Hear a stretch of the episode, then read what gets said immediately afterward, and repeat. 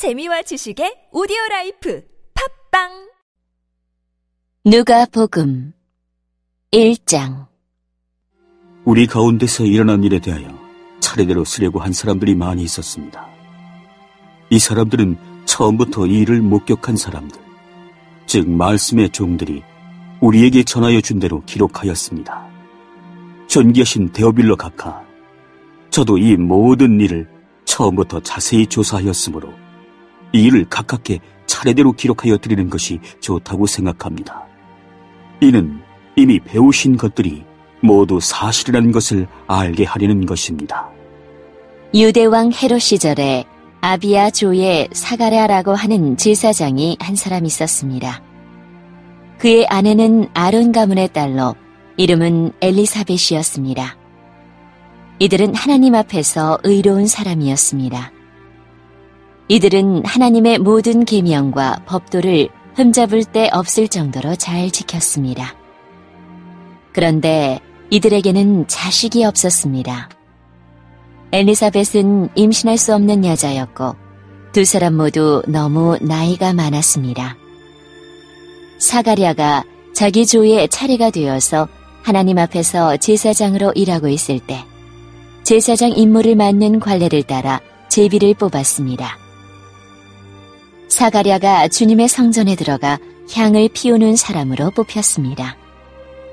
분양 시간에 다른 사람들은 밖에서 기도를 하고 있었습니다. 그때 주님의 천사가 사가랴 앞에 나타나 분양하는 재단 오른쪽에 섰습니다. 사가랴는 천사를 보고 매우 놀라서 두려움에 휩싸였습니다. 천사가 그에게 말했습니다. 사가랴야, 두려워하지 마라. 내 기도를 하나님께서 들으셨다. 내 아내 엘리사벳이 아들을 가지게 될 것이다. 그의 이름을 요한이라고 하여라. 그 아들은 내게 기쁨과 즐거움이 될 것이다.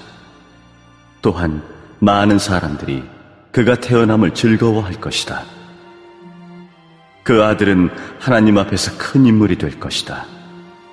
그는 포도주와 술을 마시지 않으며 어머니 뱃속에 있을 때부터 성령으로 충만해질 것이다. 그는 이스라엘 자손들 중에서 많은 사람들을 주 하나님께로 돌아오게 할 것이다. 그는 엘리야의 심령과 능력을 가지고 주님보다 먼저 올 것이다. 그래서 아버지의 마음을 자녀에게로 향하게 하며 순종하지 않는 사람들을 의인의 지혜로 돌아서게 할 것이다. 그래서 사람들에게 주님을 맞을 준비를 하게 할 것이다. 사가랴가 천사에게 말하였습니다. 이 일이 일어날지 제가 어떻게 알겠습니까? 저는 늙었고 제 아내 또한 늙었습니다. 천사가 사가랴에게 대답하였습니다. 나는 하나님 앞에서 섬기고 있는 가브리엘이다. 하나님께서 이 기쁜 소식을 전하라고 나를 너에게 보내셨다. 들어라. 때가 되면 이루어질 내 말을 네가 믿지 않았으므로 이 일이 이루어질 때까지 너는 말을 하지 못하게 될 것이다. 사람들이 밖에서 사가랴를 기다리고 있었습니다. 사람들은 그가 성전에서 늦어지는 것을 이상하게 생각하였습니다.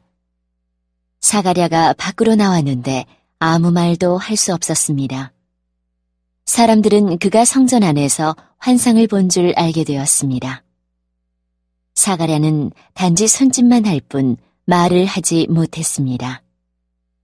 제사장 직무 기간이 끝난 뒤에 사가랴는 집으로 돌아갔습니다. 그 후에 엘리사벳이 임신하게 되었습니다. 그녀는 임신한 후 다섯 달 동안 집 밖에 나오지 않았습니다.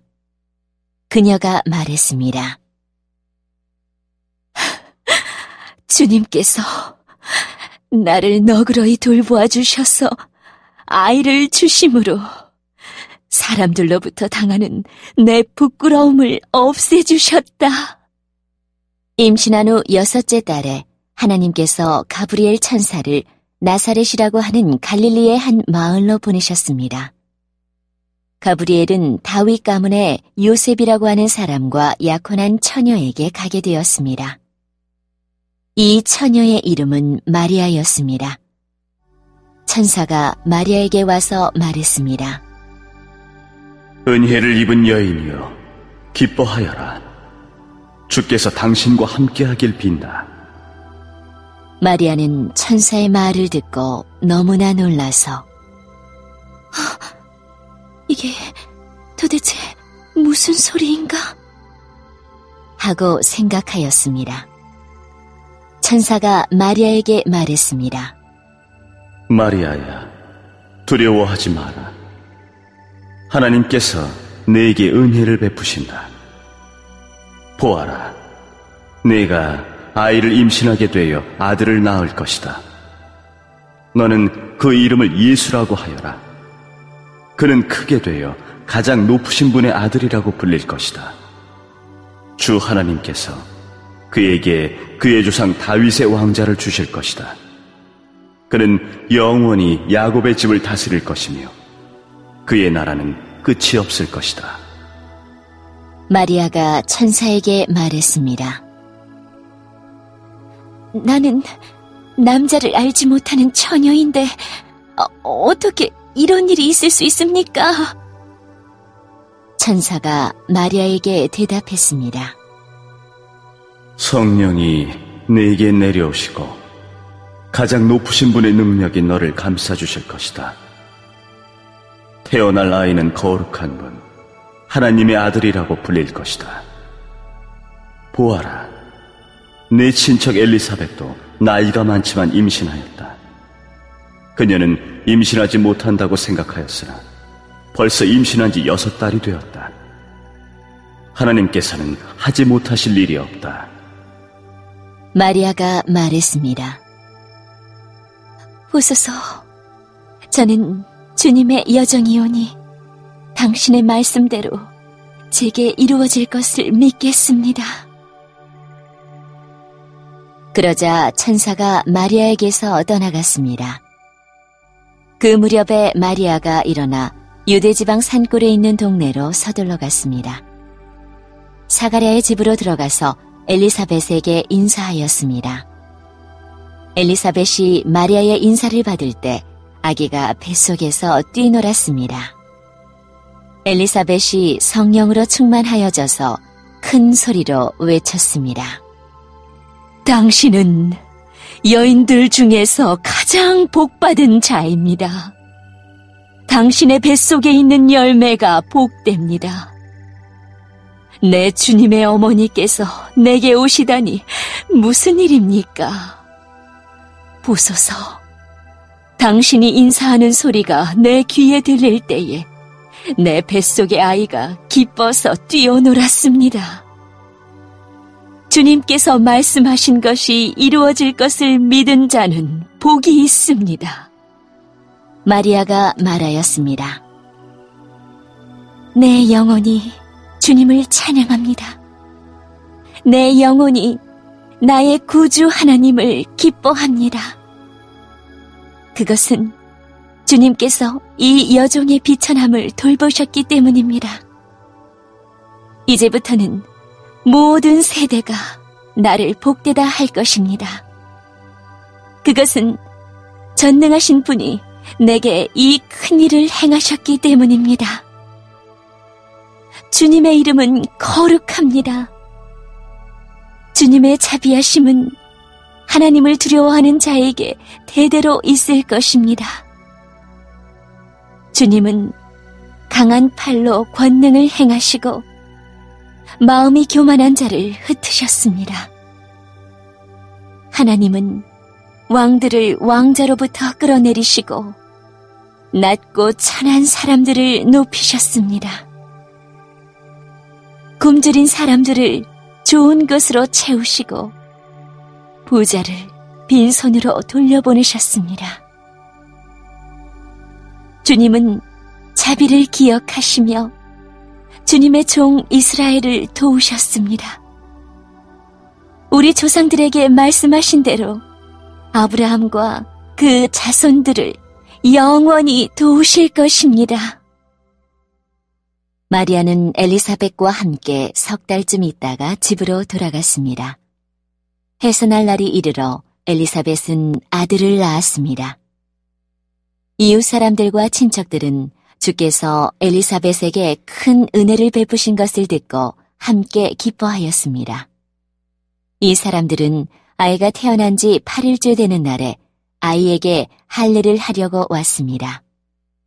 이들은 아버지의 이름을 따서 아이의 이름을 사가랴라고 지으려고 하였습니다. 그러자 아기 어머니가 말했습니다. 안 됩니다. 요한이라고 지어야 합니다. 사람들이 엘리사벳에게 말했습니다. 하지만 당신 가문 중에 그런 이름을 가진 사람은 하나도 없어요. 사람들은 아버지인 사가랴에게 손짓을 하여 아이의 이름을 무엇이라고 짓기 원하는지 물었습니다. 그러자 사가랴는 쓸 것을 달라고 하여 아기 이름은 요환이라고 썼습니다. 이를 본 사람들이 모두 이상히 여겼습니다.